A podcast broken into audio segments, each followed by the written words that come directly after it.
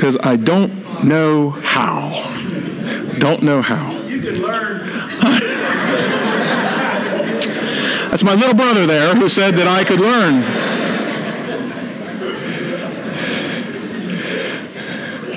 Anybody want to preach? You could learn. oh my. Well, hey, last week, last week, uh, if, if, you'll take a, a step back in time with me, last week we talked about forgiveness. We talked about forgiveness. And I told you how when we're living out what it means to be part of God's kingdom, there is no room for thinking like this I don't get mad, I get even. There's no room for that in God's kingdom. Okay? That's not cute. And that's not just how I am, that's sin. Okay? There is no room for holding grudges. There is no room for ongoing feuds. There is no room for violence and retribution. We talked about that last week. Kind of part one of a two part series on forgiveness. What's it been like for you this week? Since that time, since you left here, as you went back out into the life that you've been living, what's it been like? Have you run into anyone who lives by that mantra, I don't get mad, I get even? Have you run into anyone who practices and maybe even celebrates holding grudges? Have you found yourself in the middle of any feuds? Have you found yourself the victim of any violence or retribution? Have you felt your own heart tempted towards any of those things? What's it been like for you?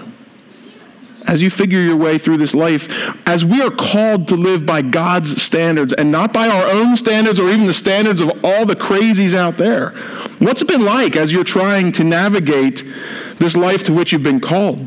Have you seen any lack of forgiveness in your part of the world? I have, just this week. Just this week. And some of the areas where I saw it were little petty small areas. And some of the places I saw it were big and difficult and painful areas. But it's a struggle. It's a struggle for all of us to navigate around people who are angry and unforgiving. And it's a struggle for us to deal with our anger in such a way that we ourselves don't become unforgiving. But our job is to hold close to God, to, to live out the life by the standard that God, our King, calls us to. In God's kingdom, we're drawn back to standards like what Robert read from Romans 12 for devotions this morning. Love that passage. It says in Romans 12, 9 that love must be sincere. Not fake, not false, not surface. Love must be sincere. Hate what is evil. Cling to what is good. Be devoted to one another in love. Honor one another above yourselves. That's one of those little problems that comes along with unforgiveness, doesn't it?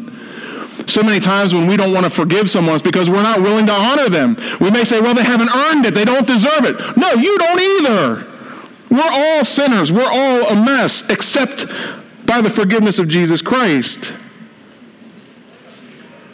But you heard what Robert said, right? I'm going to I'm going to repeat it at the risk of being well, at the risk of being repetitive.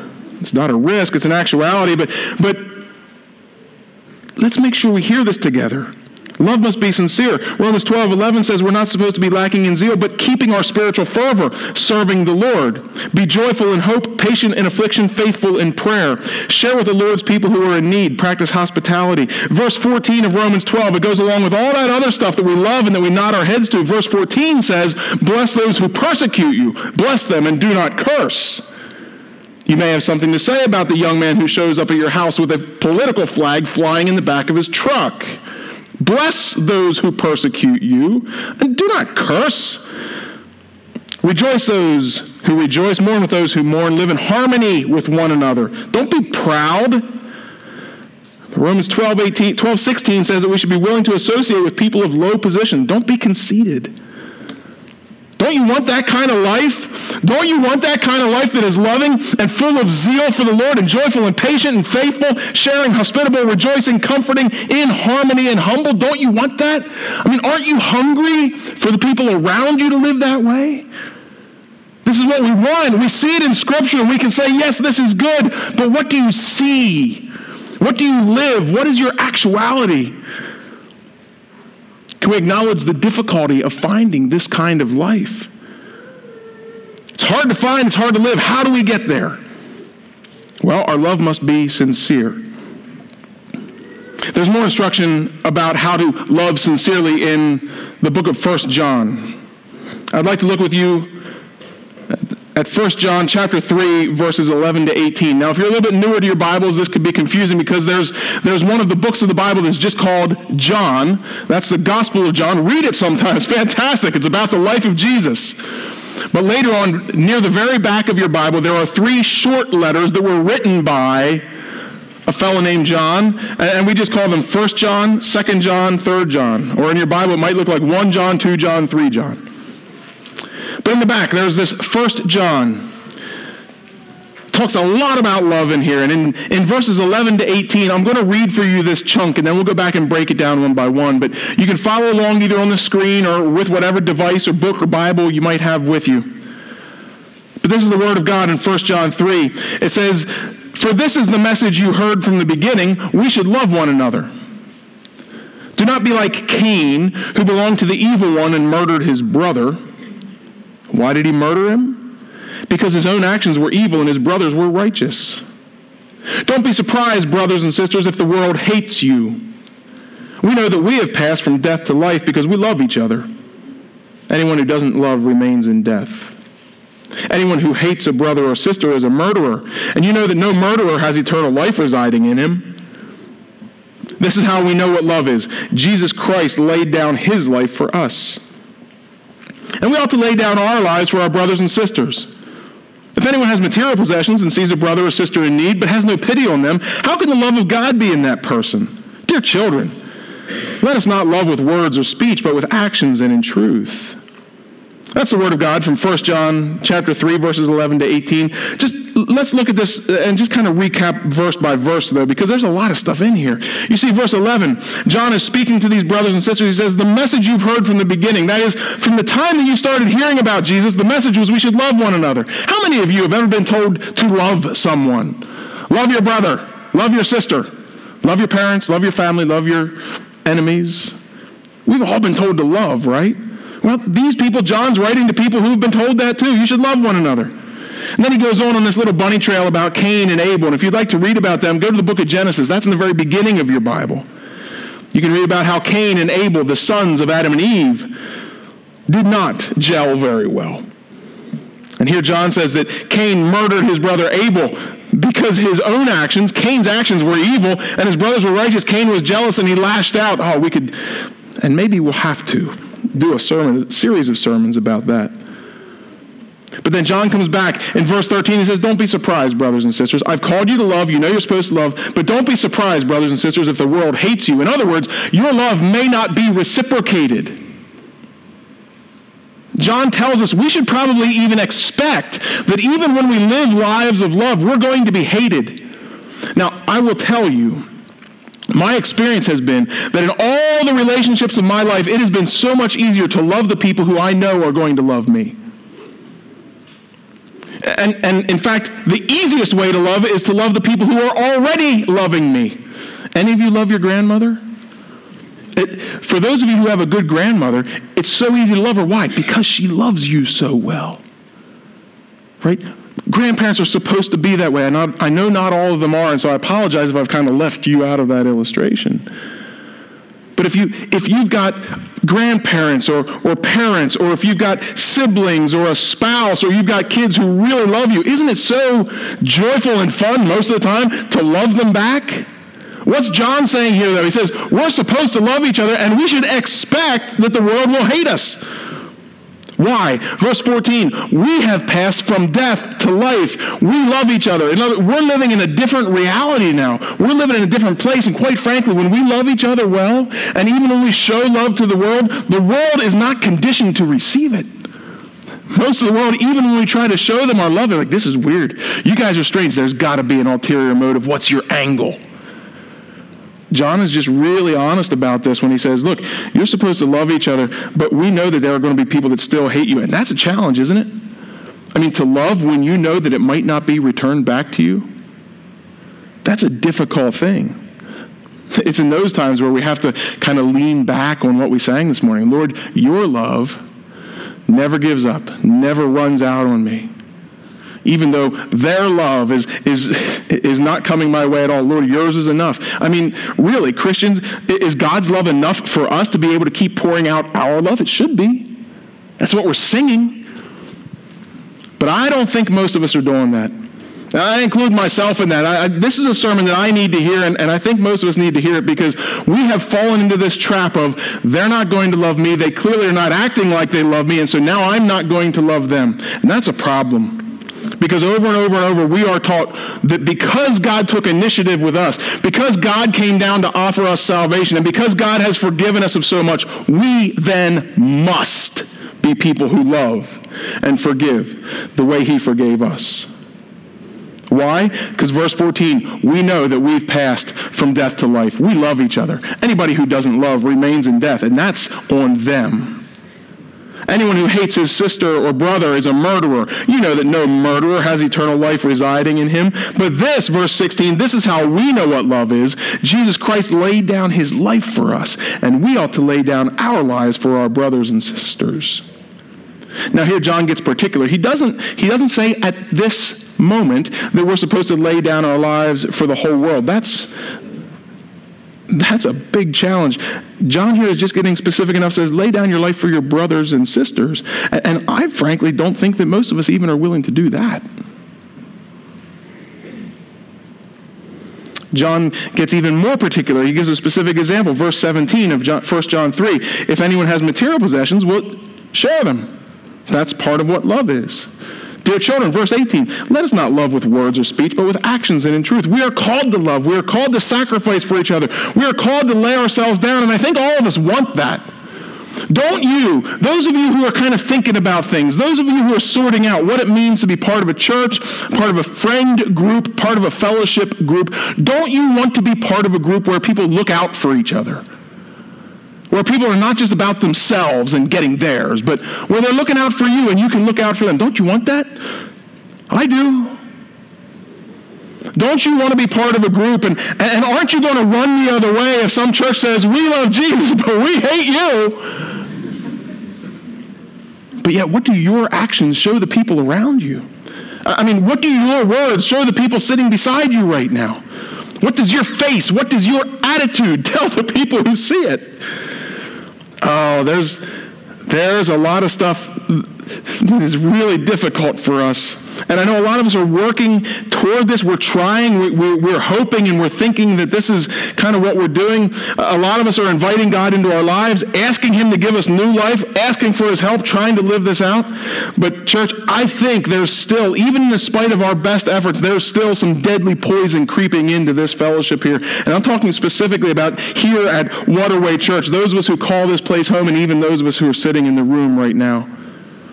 Most of us, if we are honest, are struggling to completely forgive all the people who have wronged us.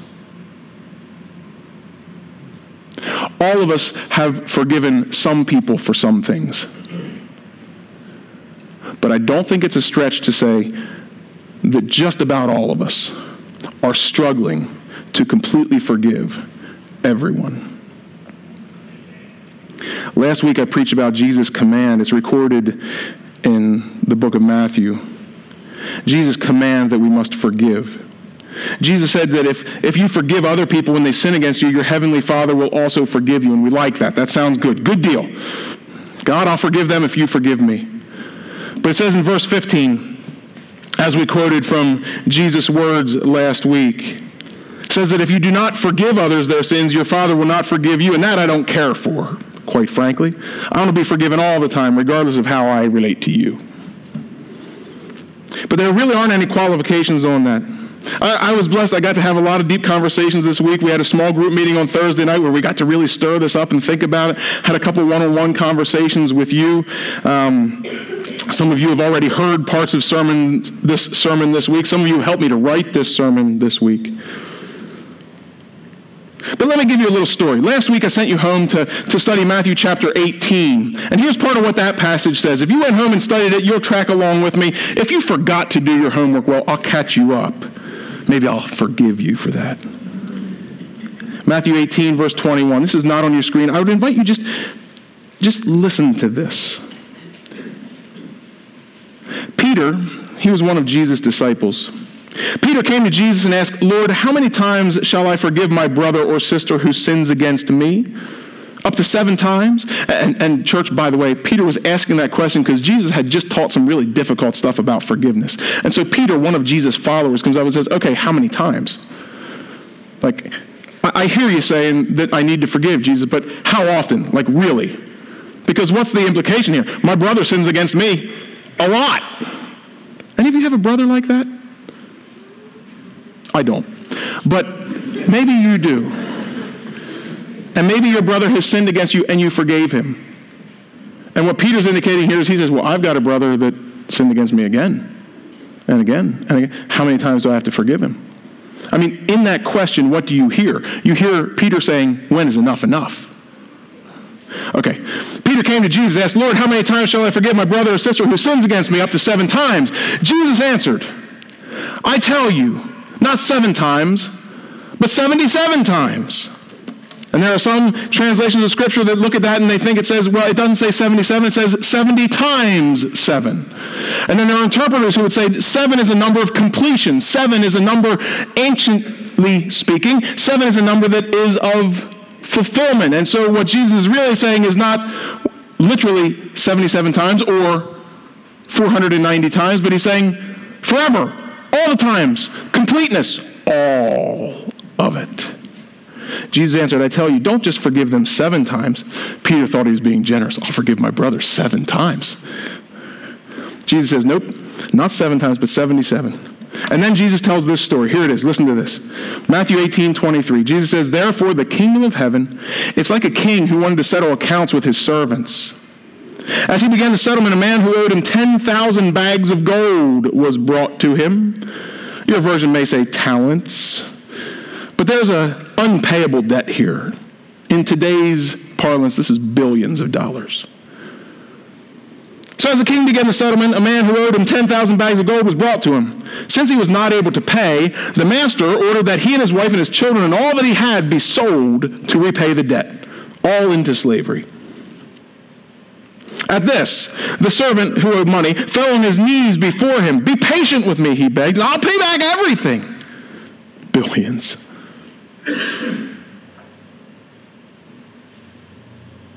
The servant's master took pity on him, canceled the debt, and let him go. But then Jesus continues on with the story. He says, But when that servant went out, he found one of his fellow servants who owed him a hundred silver coins, a couple dollars. He grabbed him and began to choke him. Pay back what you owe me, he demanded. His fellow servant fell to his knees and begged him, Be patient with me and I'll pay it back. Same words that he used with the master to whom he owed billions. Verse 30 of Matthew 18, but he refused. Instead, he went off and had the man thrown into prison until he could pay the debt. And when the other servants saw what happened, they were outraged and went to their master and told him everything that had happened. Then the master called that servant in. You wicked servant, he said, I canceled all the debt of yours because you begged me to. Shouldn't you have had mercy on your fellow servant just as I had on you? In anger, his master handed him over to the jailers to be tortured until he should pay back all he owed. And then Jesus says, This is how my heavenly Father will treat each of you unless you forgive your brother or sister from your heart. Jesus tells this story about this unmerciful servant, and we get it, right?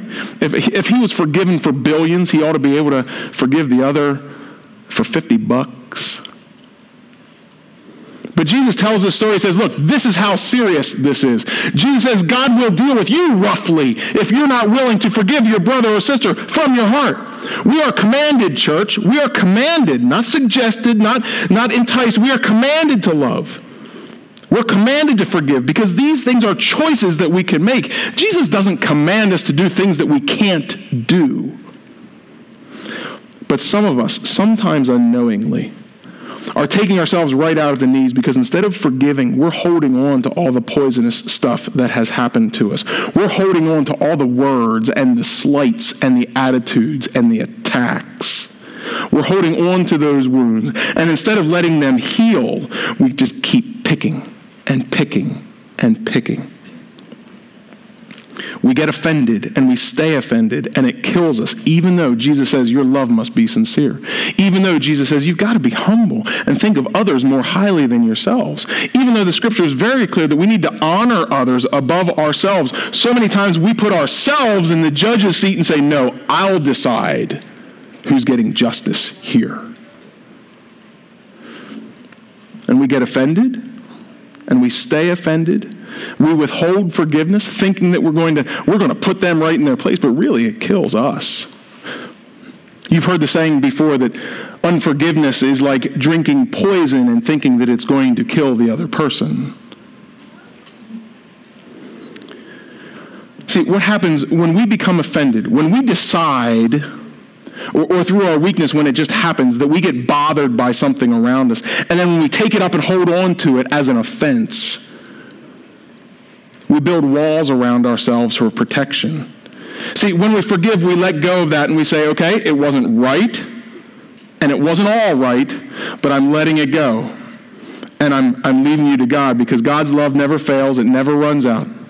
God never gives up on me. I trust myself to God. I trust you to God, and, and I'm going to forgive you. That's what forgiveness is. I'm not going to be offended anymore. I may still hurt. I may still struggle to know what it's like to be around you, but I'm not going to, I'm not going to hold it against you. That's an interesting phrase, isn't it? Holding it against you. No, I'm laying this down. But offended people tend to hold it against them, and we build walls around ourselves. When we've been hurt, our focus often becomes self protection and self preservation because I don't want to be hurt again. This is what we do to ourselves. But what does Jesus tell us? Love demands that, that we offer ourselves to each other. We lay ourselves down. This is difficult. I'm not telling you this because this is easy or simple. I'm telling you this because Jesus instructed us to live this way, and I think it could be so much better for us in the kingdom if we'll do it. But love demands that we offer ourselves. Don't hide behind a wall. Offer yourself to others. That's how you have mutual help, mutual aid, and love. See, one of the challenges, it, it feels sometimes like the game is rigged, but the only way to really live in love is to be vulnerable to allow yourself to be vulnerable to being hurt. To be close enough to a person to love them means you're also close enough that they can hurt you. And that's a dance that we walk through a lot. And some of us have been hurt. Some of you have been hurt. I know, I know. Hang in with me. This can be scary. But this again is where we rely on our faith in God. We remind ourselves that God is good enough to take care of us even if others have hurt us in the past. To the people who we are called to love, we, we must come to a place where we trust God and not our own defenses to protect us. Now, now, Forgiveness does not mean that we ignore the offense or that we forget that it happened. Oh, no, it wasn't a big deal. No, forgiveness means we acknowledge it. You hurt me. That was wrong. That was bad. Forgiveness means that we acknowledge I've been hurt. But then we decide not to keep hating the person who hurt us because that just drives it deeper, right? You know this. See, church, no matter what happens to us, the teaching of Jesus reminds us that we always have a choice in how we're going to respond. I mean, initially, we may have a reaction. there, was, there was a moment this morning, even in my house, where I walked around a corner I didn't expect a person to be there, and there was Melody, and I, I actually, oh, I did one of those. It was weird. I was just kind of in my own mind. That's how I often am on Sunday mornings. I was kind of thinking about, and all of a sudden, I, I didn't try to react that way. It was just, but everything I did after that was my decision. What am I going to say? How am I going to act? How am I going to stand now? How am I going to walk? Am I going to pay attention to what I'm doing? Church, we all have those Im- immediate reactions. Jesus understands that, right? He flinched when he was hit too. He knows about being attacked. But, church, we always have the choice to forgive or not. Always. You hold the power to forgive someone or not.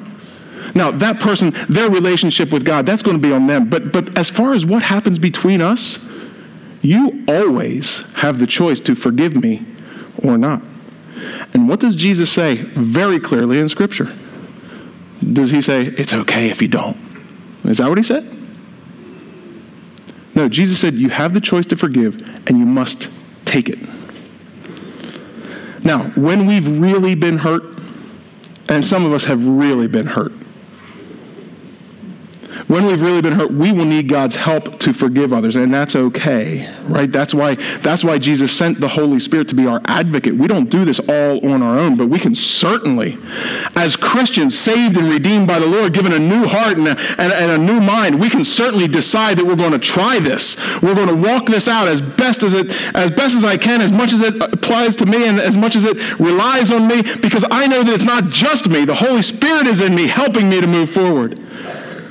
Sometimes we need God's help to forgive others. That's okay. The key is for us to admit that we've been hurt and ask God to help us, but some of us are too proud to even admit it. No, I'm fine. No, I'm good. I don't need any help. Well, then you're not going to get any help. You wonder why you're miserable. Come on. Ask God to give you a heart to forgive. Ask Him to heal you from the ways that you've been wounded and see what happens. G.K. Chesterton, Christian writer from about 100 years ago, he said, The Christian ideal has not been tried and found lacking. He said, The Christian ideal has been found difficult and not tried. And some of us in this room are in this category right now. We say, How could I ever forgive him? How could I ever forgive her? I could never do that. And we don't even try. Some of you work harder at shaping your bodies than you do at maintaining your relationships. Is this what we're called to? We wonder why things don't feel good when we're around our other brothers and sisters at church. Church, forgiveness takes practice. You may have to forgive many times. I, have been through that. I've had a couple of times where different people have hurt me, and, and most of these were with things that they said things that they said with force, sometimes things that they said over and over again. And you know, I remember those words sometimes. Have you ever walked into a place and you remember something that happened at that place before that was not good? You had forgiven it, you had forgotten it, you thought you had healed from it, and then you walked in and and it all comes back. Hey, that happens sometimes. That's part, frankly, that's part of the oddity of still just being a human in these bodies with these emotions and these chemicals and all this stuff going on inside of us, right? We have those reactions and we have those feelings. But what are we called to do? We're called to forgive. And so here's what I've done. This I've, I've had to do this, and there is still a place when I mow my front yard beside the tree that's not there anymore. But there was a big maple tree there when this happened to me. I I must have been one of the one of the first days after I had been kind of hurt by this person. I must have been thinking about it when I was mowing the grass. And I'll tell you, most every time I mow the grass at that same spot, even though it's years later and that tree's not there anymore, I've got a different mower. Sometimes I even sit on my mower now. I kid you not. Almost every time I mow that spot of the front yard, I still think of that person and what they said to me. And I will tell you, I have forgiven that person. I forgave them then. I prayed. I said, God, I forgive them. I can't tell them that because they're not here. They don't know what they did, and they don't think that they're wrong. But God, in my prayers, I, eh, and, and with my friends at other times, and in a small group of close, trusted people at other times, I said, I forgive that person. I still struggle to love them, but I'm going to try. I don't trust them, but I forgive them. And every time I mow that piece of grass, it still comes back. And what do I do? Every time as I'm finishing up that round and turning around in the driveway to come back again, God, I forgive them. Not, not because I've not because I've felt like I've done something wrong again or that they did something wrong again, but I need to remind myself and I need to cement it with God. No, God, I forgive them. I declare it. And my feelings are, are better than they were. It doesn't hit me with heavy emotions. It doesn't make me cry like it used to. I just keep walking and I finish mowing that grass. Because sometimes you just have to decide, I am not going to hold on to this. I'm not going to chew on this all day. I'm not going to let this make me bitter all day because of what that person said all those years ago when this maple tree was still standing. Really? I'm going to let them have that control over me? God, I forgive it. And, you know, God's love never fails, it never runs out. And God is restoring me. And so now it's a five second thought process, and I pray, and I pray for that person because I'll tell you, they still need it. I pray for that person, and I go on about my day, and I'm fine until I come and talk to you and give you an illustration again. Do you have any of those things, any of those places, any of those people, any of those memories that keep coming back? Do you have to forgive again? You might. What are the words of Jesus? So do it.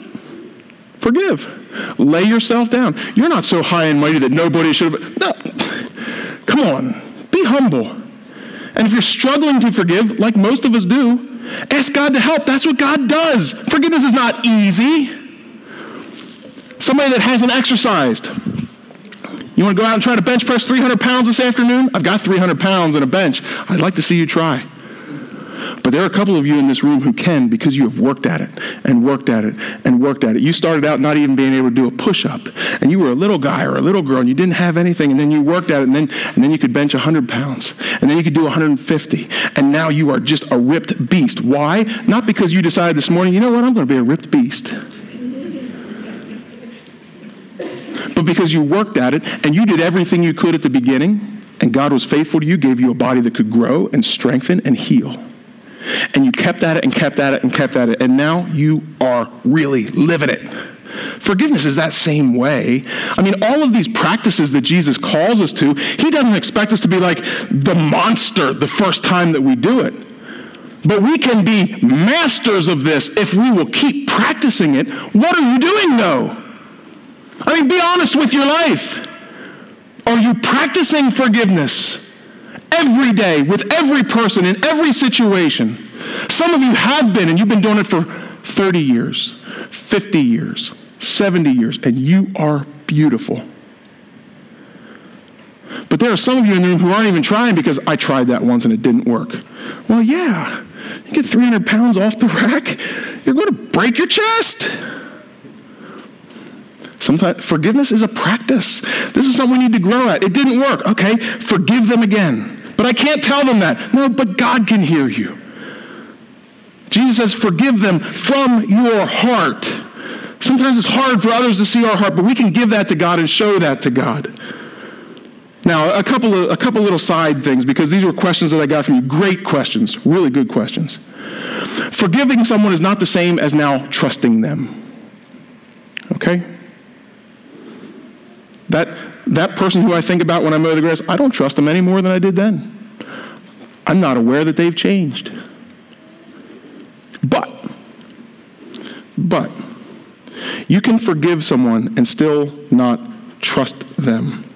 Forgiveness is something that we decide to offer no matter whether the person has repented or said they're sorry or not, even if they're not alive anymore.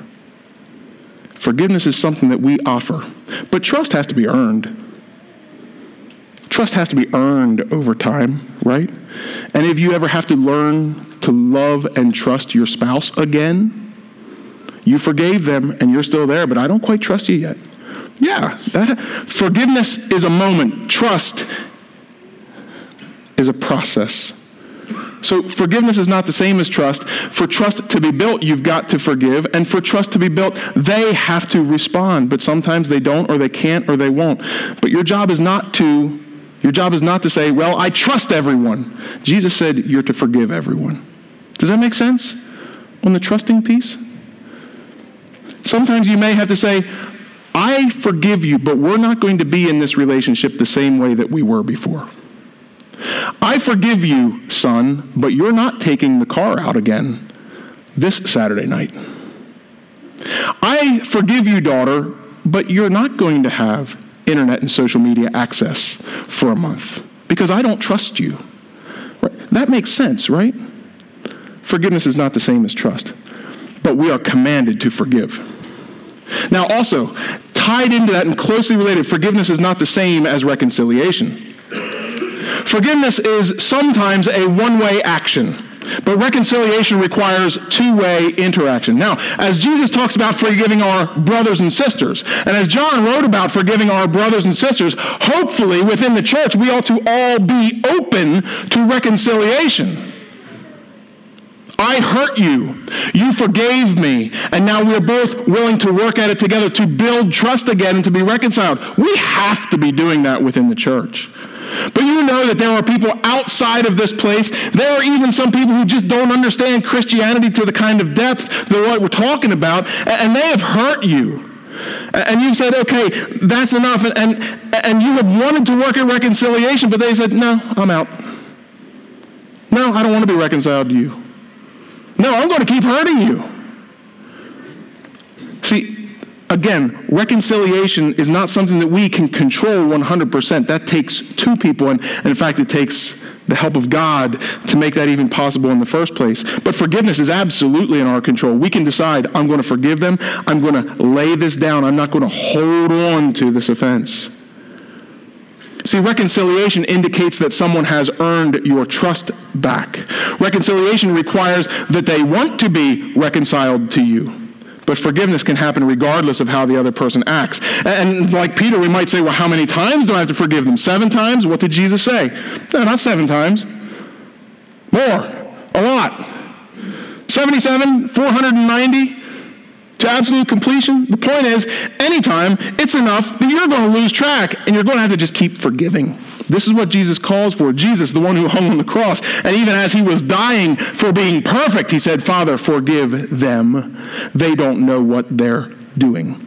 Does that mean that every single person on earth forever is completely reconciled back to Jesus? No, it doesn't, because some people don't want it. You know these people. A couple of you are in the room this way right now. You're like, ah, Jesus, that's cool, but I don't want it. I don't care. I don't need it. Well, what does Jesus do? He just still says, Father, forgive them. That, that's his intention. That's his hope. But there has to be something from both sides. Forgiveness is not the same as trust. It's not the same as reconciliation. So how do you know? How do you know if you've forgiven someone? Final point here. You know you've forgiven someone when you're not still holding them on the hook for what they've done and you know you've forgiven someone when you pray for them. Bless those who persecute you. You remember those words of Jesus? I'm sorry, those, those were the words that were written down in Romans 12. Bless those who persecute you. Jesus didn't, didn't always have to say that, he lived that out. Bless those who persecute you. Do not curse. Curse does not mean saying a bad word, curse means damning someone, telling someone to go to where it is you think they should go to. You know you've forgiven someone when you let them off the hook, when you pray for them. Jesus in Matthew 5 44 was very clear. He said, I tell you, love your enemies. Even my enemies? Yeah. Love your enemies and pray for those who persecute you. Matthew 5 44. Underline it in your Bible and write it on your heart. Love your enemies and pray for those who persecute you. Love must be sincere. Hate what is evil. Cling to what is good. Be devoted to one another in love. Honor one another above yourselves. And we have to lay down our lives for our brothers and sisters. Forgive your brother or sister from the heart. Church, will you pray with me? Can we pray together? God, we need your help. Oh, Lord, we need you. Every hour we need you. Thank you, God, for forgiving us. Lord, you are perfect and you don't deserve any of the stuff that we throw at you, but Lord, you forgive us. Thank you, Lord, for sending your son, Jesus Christ. Jesus, we know that you were perfect. You died on the cross so that our sins could be forgiven. Lord, we didn't deserve it, and yet you forgive us. Thank you. Father and Son, thank you for forgiving us. Holy Spirit, you come and fill us up and you make us capable for things that we can't do on our own. And we don't deserve it, we haven't earned it. But Spirit, we thank you. Help us now because there are people treating us in ways that we don't deserve. There are people who are hurting us and wounding us. There are people who are really wrong. But Lord, help us to do our part and forgive them so that, so that hopefully, as we live with hope, hopefully they will be changed. Hopefully they will grow into the kind of people that, that we can be reconciled with. But, but Lord, you simply told us to forgive, so Lord, we're going to do the forgiving. Help us. Help us. Lord, here in our fellowship, help us to forgive each other, even for the little annoyances, the minor slights, the careless words. Lord, help us to forgive our brothers and sisters. Lord, a lot of us are holding on to those things and we're remembering those things and, and not just remembering them, but Lord, we're chewing on them. Lord, please forgive us and help us to forgive. Help us, God. We trust that you will because we know that your love never runs out. Your love never fails. Lord, please help us to love sincerely. Amen. Church, will you stand and join us in our closing song today?